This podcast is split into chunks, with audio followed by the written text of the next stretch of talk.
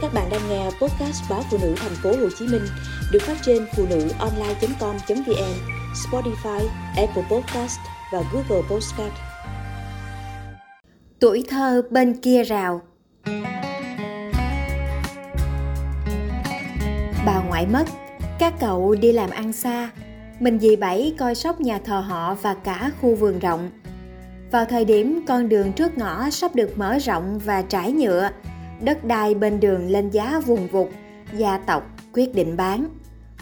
Người chủ mới mua được mảnh đất gần bờ rào cũng sở hữu luôn cái giếng nước ở góc vườn nhà ngoại.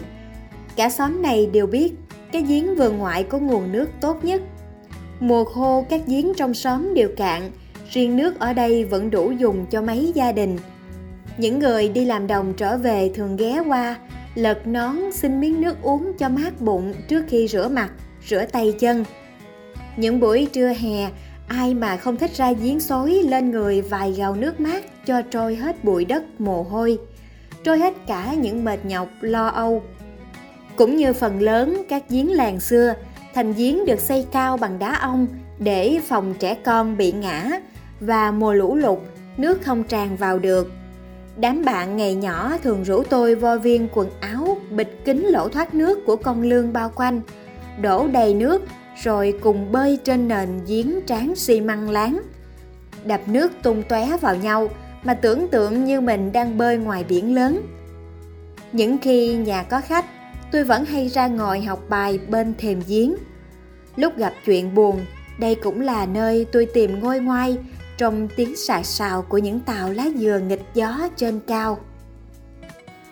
Sau này bà ngoại khá giả mới xây thêm cái buồng tắm Chứ hồi trước mỗi khi ra giếng tắm trẻ con thường ở chuồng, đàn ông chỉ mặc quần xà lõn, còn phụ nữ thì để nguyên quần áo hay phải chờ đêm xuống.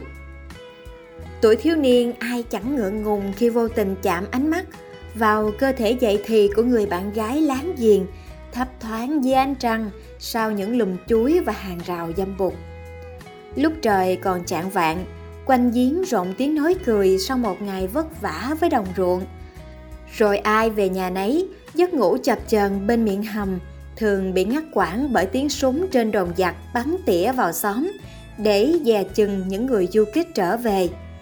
Thành giếng bị nhiều vết đạn mà dấu chám xi măng, nay rêu xanh đã phủ dày. Giờ giếng nước đã đổi chủ, từng lô đất có rào dậu riêng rẽ. Người chủ mối tốt bụng vẫn cho dùng nước chung, nhưng phải bắt ống để dẫn nước về nhà – Dì Bảy định khoan cái giếng để khỏi làm phiền hàng xóm. Khoan giếng thì dễ thôi, nhưng lại lo không biết có tìm được nguồn nước mát trong như cái giếng đã là mạch sống của gia đình và xóm giềng mấy chục năm qua. Mùa hè tôi về thăm, một buổi trưa oi bức không ngủ được, tôi ra ngồi trên bậc thềm sau hè nhìn ra vườn. Trời lặng gió không một chiếc lá lay động, mấy tàu dừa bụi chuối cũng đứng im mệt mỏi như say nắng.